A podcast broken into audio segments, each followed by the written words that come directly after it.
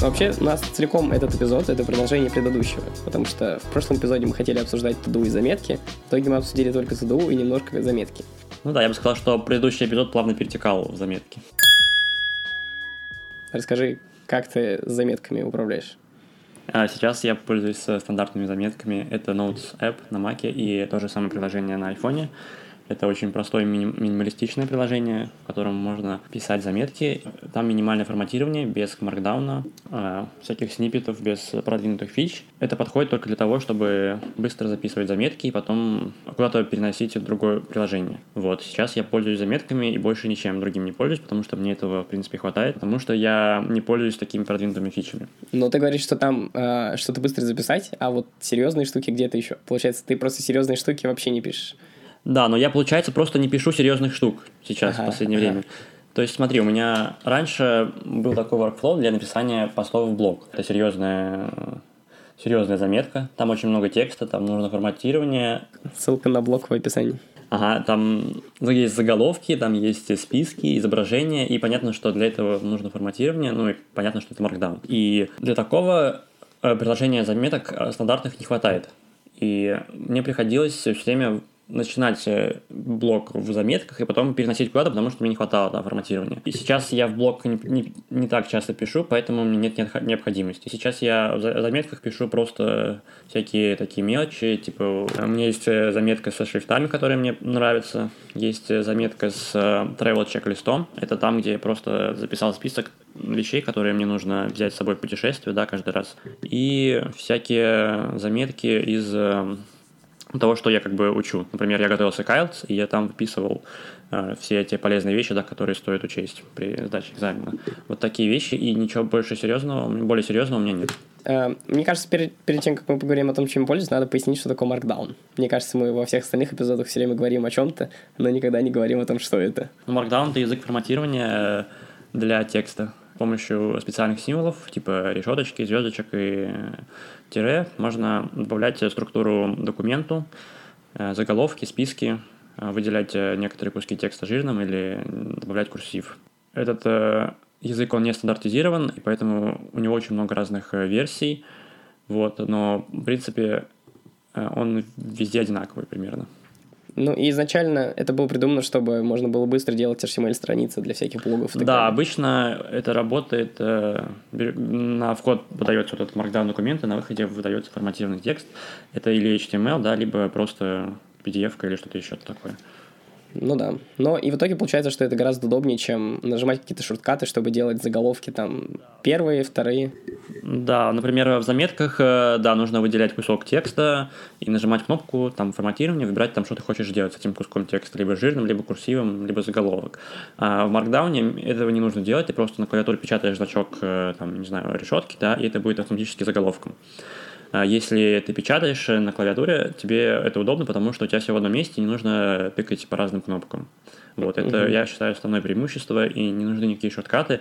И на любом устройстве, да, этот э, формат, он одинаковый. То есть тебе не нужно на маке использовать шорткаты, на телефоне там в клавиатуру куда-то там или какие-то кнопки тыкать. В общем, формат, он везде один, он универсальный. Как я и говорил в прошлом эпизоде, я использую BR, и я себе купил подписку на год. Настолько сильно мне понравилась эта штука для заметок. Вот. Ну, сколько стоит? Стоит 1000 рублей в год. Это вообще не так много. Давай посчитаем, сколько это. На 12 месяцев это будет по 83 рубля. Ну, знаешь, кому как. Вот я считаю, что это много, а ты считаешь, что это немного. Это как подписка на Apple Музыку, практически так же стоит. Раньше я тоже использовал стандартные ноутс, потому что они были прикольные. И мне вообще хватало. А ну, прикольные потом... какие? Потому что они нативные, да, наверное, вот это? Ну, там нет ничего лишнего, они нормально работают, более-менее. Э, везде есть и на телефоне, и на маке, и везде отлично работает. Да, в общем, это тебя устраивало. И что же потом случилось? Я не помню, кстати, как я начал это делать. Возможно, я попробовал на одной из платформ. Там есть, э, ну, такой триал. Ты можешь на одной из платформ без синхронизации использовать бесплатно. Или на обоих, но, в общем, заметки между устройствами синхронизироваться, синхронизироваться без подписки не будут. И, в общем, я попробовал, посмотрел, и мне очень понравилось, и я решил, что надо использовать его. А еще я э, увидел, что там можно пинить заметки, а мне один раз это так сильно понадобилось, я подумал, блин, так сильно хочу пинить заметки, я решил попробовать э, триал э, синхронизации. Тогда покупаешь подписку на месяц, и неделю первую бесплатно. Вот, я, значит, купил, значит, эту подписку, и мне вообще так понравилось, и я туда все перенес, и теперь у меня там есть заметки с задачами, есть всякие заметки с, ну, что-то вроде то, что у тебя чек-лист для того, что надо с собой куда-то взять, какие-то вещи, которые я записываю на ходу там, да, кто-то что-то сказал, надо записать, с кем-то что-то обсудил, надо записать, или надо обсудить, что я с кем-то буду обсуждать, какой-то план, ну, в общем, у тебя, что у тебя входит в эти заметки? Все или какие-то отдельные категории? Um, категории того, что я туда пишу? Да. Ну, э, да и все что угодно. Вот если мне надо что-то записать, я все время открываю одно приложение. Если мне надо сделать какую-то, знаешь, заметку о том, как что-то делать, чтобы я потом в будущем мог посмотреть и не забыл, то я тоже туда это пишу. Если мне надо написать такой э, to-do лист э, небольшой на, по какому-то проекту, например, отдельному, то у меня есть заметка с to-do по этому проекту, и я туда добавляю эти to-do и просто, ну и все. И они не всегда те, которые надо прямо сейчас делать, поэтому очень удобно такой. Садишься заниматься проектом, смотришь, что у тебя по задачам, в целом такие глобальные задачи, потом смотришь, что у тебя уже там в доске в Trello и, так далее. Еще я туда перенес свой reading лист. Я не пользуюсь покетом, я не пользуюсь, э, некоторое время использовал LinkPack. Э, это тоже приложение для того, чтобы сохранять ссылки. Да, поэтому я решил, что в заметках можно это хранить. Э, еще ну вот если у меня какой-то есть список, да, типа фильмы, которые я хочу посмотреть, то это тоже будет заметка. Вот. И мне вообще очень нравится. Все очень удобно. Я себя настроил в приложении Workflow на телефоне, чтобы у меня можно было легко и быстро добавить в reading list что-то. Так что меня все супер устраивает. Заметки э, просто изменили мою жизнь. Раньше я не так сильно пользовался. Ну, расскажи про организацию, потому что в БР очень крутая организация э, заметок. Да, тут э, обычно в таких э, хороших приложениях для заметок есть папки, а тут они сделаны как такие теги. И интересно про эти теги, что, например, у одной заметки могут, может быть сколько угодно этих тегов. То есть обычно заметка не может быть в нескольких папках. И еще теги могут быть вложенные, то есть как подпапка. Вот. Да, какая-то и... есть там иерархия. И это очень удобно. Тут есть еще сложный такой поиск. Можно искать внутри одной категории, можно искать по нескольким вот этим категориям. Смотри, если у тебя закладки э, находятся в заметках, э, то как ты ими пользуешься? Получается, чтобы тебе открыть какую-то страницу да, в интернете, тебе нужно сначала зайти в заметки и потом через них заходить в браузер. Я сначала открываю заметки, там я ищу по тегу, у меня есть тег э, типа links, внутри тега links есть разные категории, там, например, например, по iOS какие-то ссылки, еще что-то.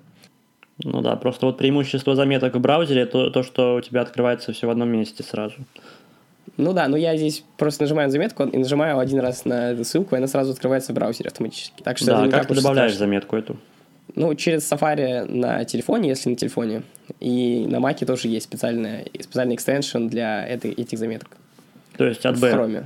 Да, да, AdBR. Там э, есть э, просто что-то ссылку сохраняешь, а можно сохранять прямо вместе с текстом. Он текст, как, ну, как в покете, типа он сохраняет целиком статью и угу. добавляет ее в заметку тебе. Да, понятно. А можно его добавить, да, в конец листа, ну, там, списка? Можно добавить и в конец какого-то существующего уже списка. То есть, если бы у меня была одна заметка для всех ссылок, то можно было бы просто добавить новую ссылку в конец или в начало этой заметки. Ну, вообще, приложение очень приятное. Да, там очень несколько шрифтов есть на выбор. Давай сейчас посмотрим. Ну, вот там стандартный вроде бы авенир, и он меня всем устраивает. Какой-то один из моих самых любимых шрифтов. шрифтов. Там Авенир есть еще, да. Можно выбрать системный, есть Гельветика, ну и всякие еще другие. А, да, и там можно легко менять э, размер, да, шрифта. Да, в стандартных заметках это очень сложно делать. Ну, то есть... Это можно менять, да, но там, э, да, на маке это в настройках э, заметок, на айфоне это вроде бы не меняется, и только если ты меняешь во всей операционной системе, то поменяется и в заметках. Это, конечно же, не очень удобно, потому что я предпочитаю текст такой большой. Было бы нормально, если бы на, а, в этих заметках изначально был шрифт какой-то нормальный, большой.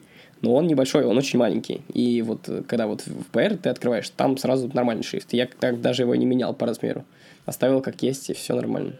Да, кстати, вот э, очень странно, потому что Apple топит за accessibility, но для заметок, для их нативного приложения они ничего не сделали практически для этого. И не представляю, как там люди, у которых плохое зрение, как они работают с заметками. Потому что там ничего нельзя поменять. Ну да. И там еще очень большая разница между первым заголовком и просто текстом. Прямо слишком большая. Поэтому я всегда ставлю заголовки второго типа, если я заметками пользуюсь. Подожди, заголовок первого типа, самый первый, это для заголовка всей заметки. Да, да, но если у меня иногда бывает просто один заголовок, какой-то текст внизу. Угу. Ну, то есть, может не быть заголовка второго просто, и все. Ну, в общем, дизайн там не очень. То есть я, это приложение смотрелось бы очень круто на старых маках и на старых айфонах, которые были до, миним, до этого флэт дизайна, да, до минимализма всего этого. Ну, раньше же оно вообще другое было. Там была такая желтая тетрадка линованная. Ну, я не знаю, раньше еще была проблема в том, то, что они криво синхронизировались, но в прошлом году они как бы использовали CloudKey для синхронизации, и теперь там все прекрасно синхронизируется. У меня вот ни одного конфликта не было, ни одна заметка не продублировалась, и я пока доволен синхронизацией. Сделано все четко. Но остальные вещи меня как бы немножко расстраивают, но это не такие критические недостатки, которые прям заставили меня перейти на другое приложение. Еще вот один плюс э, Notes, то что опять же, интеграция с iPhone нативная. Есть Control Center, с которого можно с экрана блокировки запустить приложение сразу же и сделать заметку прям быстро. Тебе не нужно разблокировать телефон, и ты прямо можешь сразу писать чего-то. Там даже есть такая настройка, где ты настраиваешь период времени, в течение которого это будет одна заметка. Mm-hmm. Там можно поставить, типа, если я открываю вот эту штуковину в течение часа, то ты продолжай старую заметку, которую я начал. Ничего себе. Да, можно настроить, чтобы эта заметка она сбрасывалась каждый день там, или каждый час. И это удобно в некоторых случаях, но я пока вот именно эту фичу не использовал. Но с лог-скрина я уже как бы активно пользуюсь. Ну, это вообще это... вот удобно для быстрых заметок, но все равно потом, когда ты начинаешь ее редактировать, смотреть, уже ты переносишь ее в какое-то более нормальное место, чем стандартные заметки. Давай поговорим про другие вообще подходы, наверное, еще. Как можно еще что-то с заметками делать. А, можно делать заметки как просто текстовые файлы в Dropbox и использовать какие-то приложения, которые работают с этими текстовыми файлами. То есть вся синхронизация, она лежит на Dropbox и никак не зависит от э, самого приложения. Что ты вообще про это думаешь? Это хорошая идея в чем-то а, тем, то, что все файлы хранятся у тебя, ты имеешь полный контроль над ними. Это не так, как, э, например, в заметках или в Bare Notes, да, они хранятся в облаке, и тебе они недоступны. Uh-huh. А, то есть ты в любой момент можешь взять и отредактировать их э, хоть блокнотом, хоть там любым своим текстовым редактором, и это будет работать. Но у такого подхода, конечно, несколько недостатков. Здесь нет никакого такого единства для платформ, потому что здесь э, приходится на iPhone пользоваться одним приложением, а на Mac другим. В вебе я вообще не представляю, как. Вот э, из-за этого сложно пользоваться, используя вот ну, таким подходом. Угу. Тут еще, мне кажется, проблема в том, что все эти приложения представляют какие-то функции, а, для того, чтобы, например, прикладывать как-то ссылки специально, или картинки вставлять, или еще что-то. Может выделять что-то на картинках. Если ты используешь uh-huh. простой текстовый файл, то тут начинаются сложности, что в одном приложении это нормально работает, а в другом нет. В одном отображается картинка, а в другом не отображается. Да-да-да, то есть если на Маке можешь картинки да, отображать, то на айфоне уже нельзя картинки отображать. Поэтому все-таки для заметок э, желательно иметь одно приложение, которое кроссплатформенное, которое работает на телефоне и на компьютере. Если это разные приложения, то все, все ломается. Но тут ты зато не привязан к приложению и имеешь контроль над файлами. Мне кажется, это очень здорово. Это здорово. Но, Но все-таки, не для если, меня. если хочешь сложные какие-то манипуляции с текстом делать, то так не очень удобно будет. А сложные манипуляции с текстом это какие? Ну, в принципе, форматирование там все доступно и ну, Все, что хочешь, ты можешь делать. Или ты имеешь в виду Markdown? Ну, например, Markdown. И, например, то, что ты хочешь просто каким-то образом выделить жирным текст. Или ты хочешь, чтобы у тебя картинка вставилась в тексте. Ну, да. в общем, все вот это не очень получится, если ты используешь разные а, редакторы текста на Mac и на телефоне. Да, потому что разные версии, разные приложения поддерживают разные версии Markdown. Например, в одних можно картинки, в других нельзя.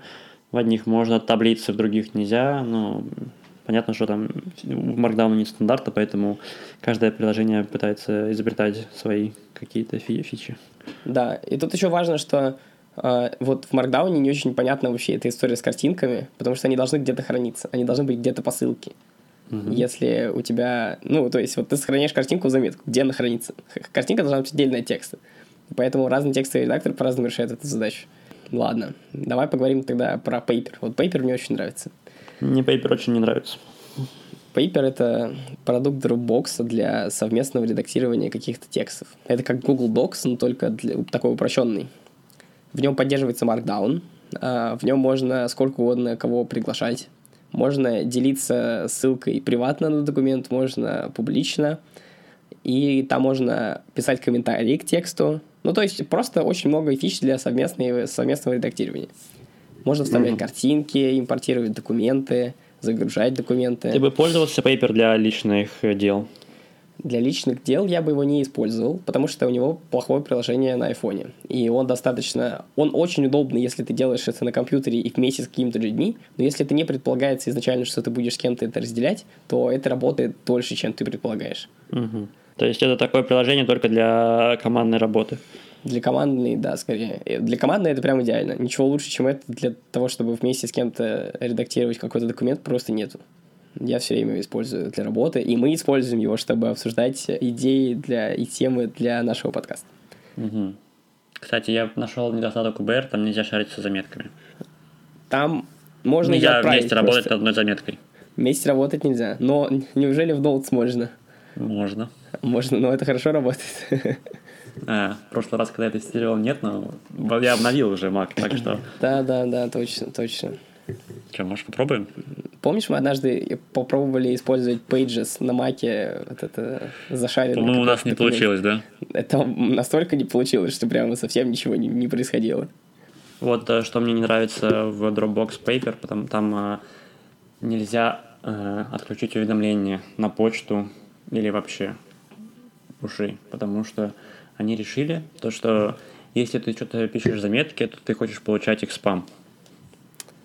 Ты можешь э, подписаться или отписаться от документа. Это зависит ну, от этого. Я, если я открываю документы, что-то редактирую, я автоматически подписываюсь на спам. Ну, я ты можешь отписаться. Не... Ну, я не хочу, чтобы я подписывался просто изначально. Ну, может, как бы, знаешь, ты, это когда ты получаешь спам и такой, ну, можешь отписаться от него, ну, блин, я не хочу получать спам вообще.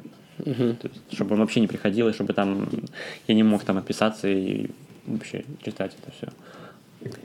Да, в общем, тебе не нравится, когда тебе на почту что-то пишут. Ну да, вообще Dropbox такой, там всякие нехорошие у них тактики. Там просят root пароль на маке, в пейпере спамят. Короче, я не знаю, мне неприятно пользоваться Dropbox. Ну вот Paper вообще не так плохо. Вот если... Ну только вот уведомление, да, по-дурацки как-то сделано. Но все остальное просто Нет, а у них плохая очень организация файлов. То есть э, на мобиле и вообще на компе тоже, там можно посмотреть только список недавних э, файлов, которые ты посмотрел. Mm-hmm. То есть там нельзя посмотреть просто по папкам. Знаешь, как на рабочем столе у тебя есть папки и файлы, да? Там ты не можешь так сделать. Там у тебя есть просто список последних открытых, и просто можешь посмотреть список последних, э, которые ты создал. Ну подожди, ты можешь... Там есть вкладка Folders, ты открываешь ее и смотришь в папке. Это какое-то дебильное деление, например, у них есть все недавние и созданные мной. Это как бы не взаимоисключающие категории. Угу. Я хотел бы видеть просто свою структуру файлов. Ну, в общем, э, Paper и Dropbox э, для меня это точно не вариант. Потому что у них э, сделано все не для людей. Какой-то хаос. Угу. Ладно. Эм, что там еще мы хотели? Да. Ну, ты пользовался Evernote? Evernote, да. Я, это, мне кажется, одно из первых таких э, приложений для заметок сложных, которым я пользовался. Я там тогда тоже добавлял какие-то ссылки, просто записывал какие-то какие заметки по каким-то темам, но не так активно пользовался. Угу. Но и это очень хорошо, потому что сейчас он какой-то совсем ужасный, и вообще всегда, мне кажется, он был ужасный. Я с самого начала думал, что это ужасное приложение. Ага. Но оно было очень страшным, и там за каждую фичу просили деньги. Сразу я подумал, что я не хочу этим пользоваться, но года три назад все были в восторге от Evernote, потому что э, все представляли это приложение как хранилище вообще всех знаний, всего, что ты видел, всего, что ты знаешь или хочешь знать, э, ты закидываешь это в Evernote и имеешь э, к этому доступ в любой момент и в, любое, в любом месте. Люди там э, сканировали свои документы, фотографировали все, и Evernote э, имеет замечательную фичу, там распознает текст, индексирует все это, и потом э, эту информацию можно искать.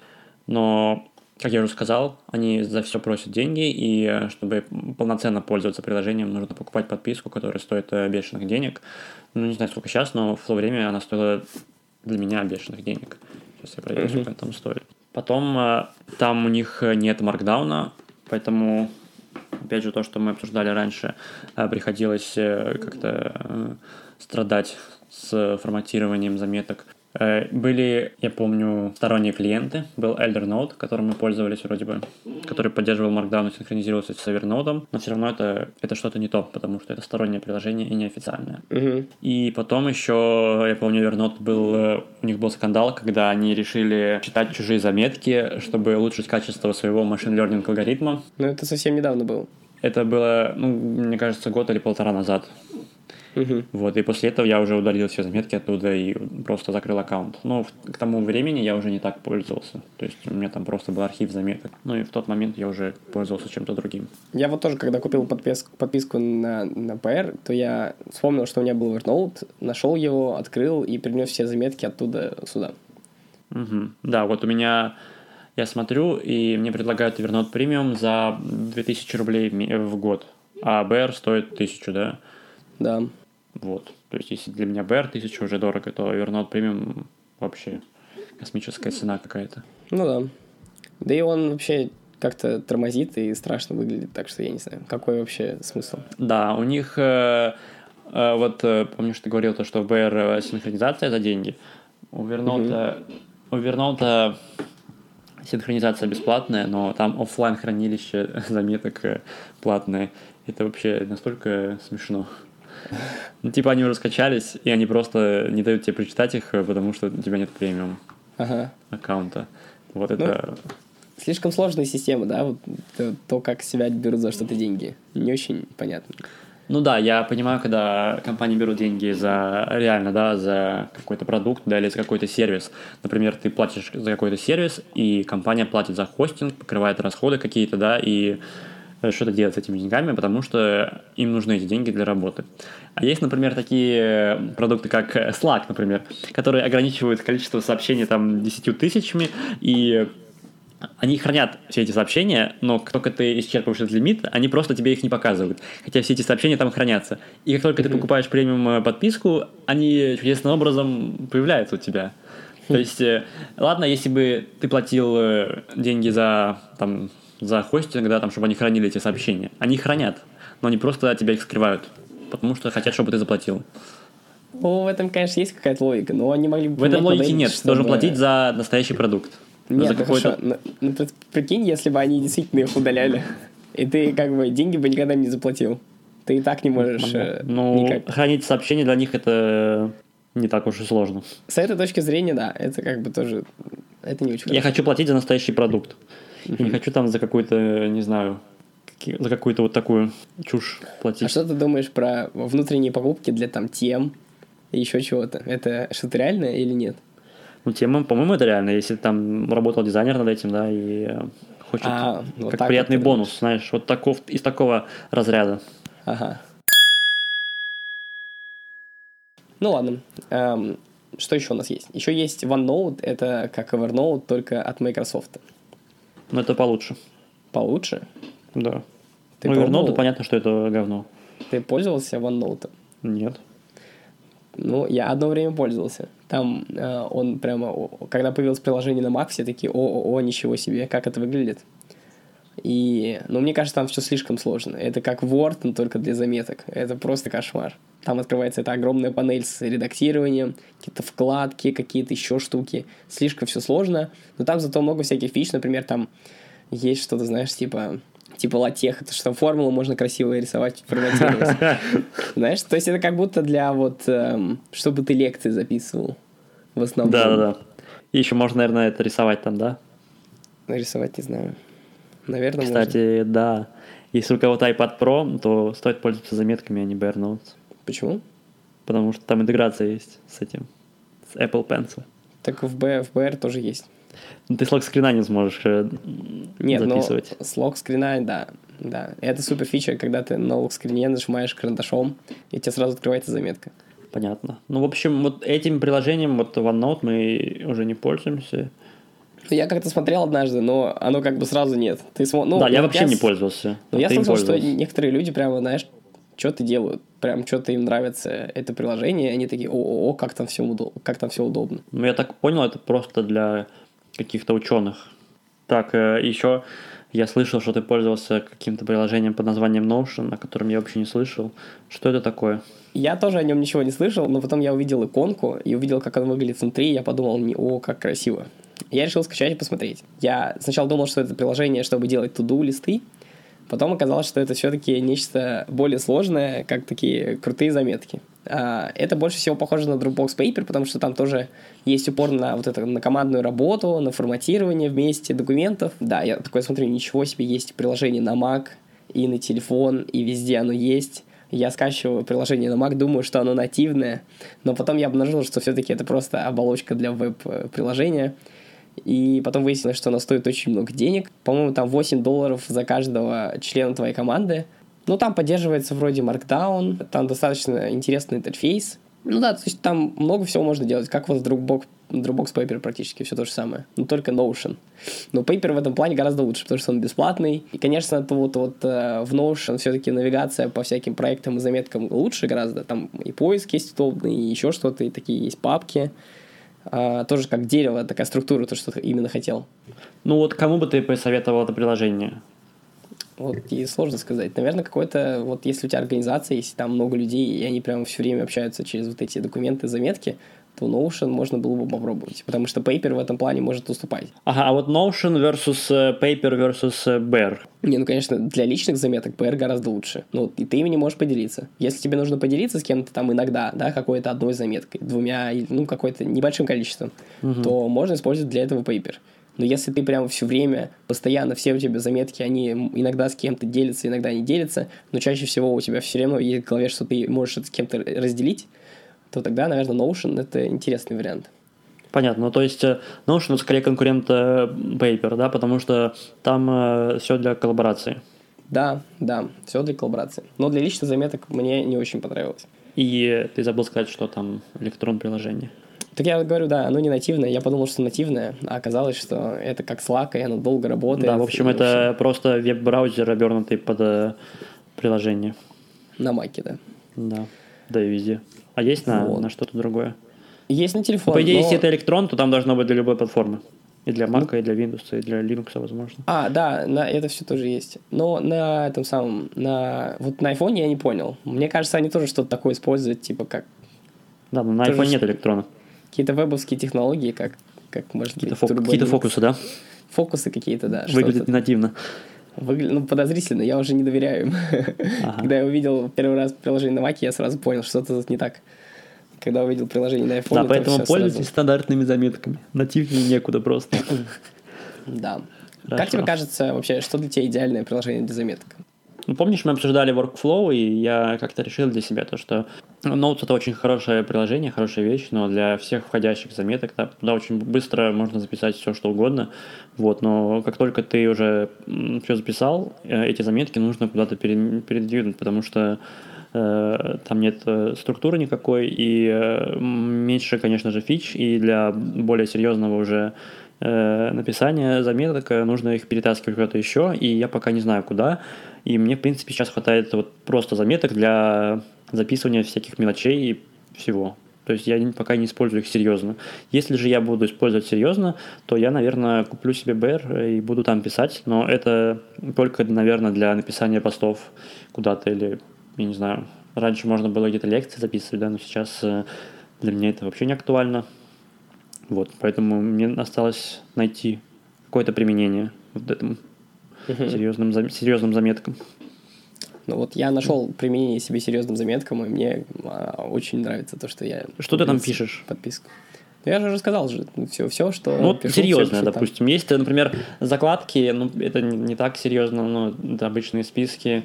Э, есть там какие-то чек-листы, но это есть в стандартных заметках. Э, вот что-то такое серьезное ты используешь там. Я, я бы сказал, еще назвал э, код сниппет, да, который ты мне показывал. Я считаю, что это реально удобно, если ты пишешь, записываешь какие-то куски кода uh-huh. в Markdown, особенно вот я, когда пишу блог, иногда я вставляю туда куски кода, да, чтобы показать что-то. Uh-huh. Но все, я не могу больше найти вот применение вот этим код-сниппетом. Ну, еще иногда я делаю для кого-то описание чего-то. Э, по работе часто. Ну, то есть мне надо описать там какие-то задачи, что-то структурировать какую-то информацию, тогда я это делаю заметки, там все расписываю. Или, например, еще недавно у нас э, был такой проект, и там нужно было передать другому разработчику очень много разных эм, значит, паролей, логинов, информации, как подключаться к каким серверам и что там где лежит. Пароли, да? Да, там просто нам передали вот просто так вот текстом, и мне надо было это как-то описать где что и передать разработчику, который прям будет уже с этим работать. Ну что, давай какой-нибудь челлендж придумаем на неделю. Челлендж на неделю? Давай. Какой? Я пробую на следующей неделе попользоваться заметками VR. И перенесу, перенесу туда все свои закладки из браузера, потому что у меня сейчас половина в Safari, половина в Chrome. Мне это немножко выбешивает, поэтому, возможно, это решение моей проблемы. И я уже хочу написать э, какой-нибудь пост в свой бложек, и это хорошая возможность затестить э, Bare Notes. Угу. А у меня какой челлендж будет? А у тебя? Наверное, никакой. Я не могу придумать.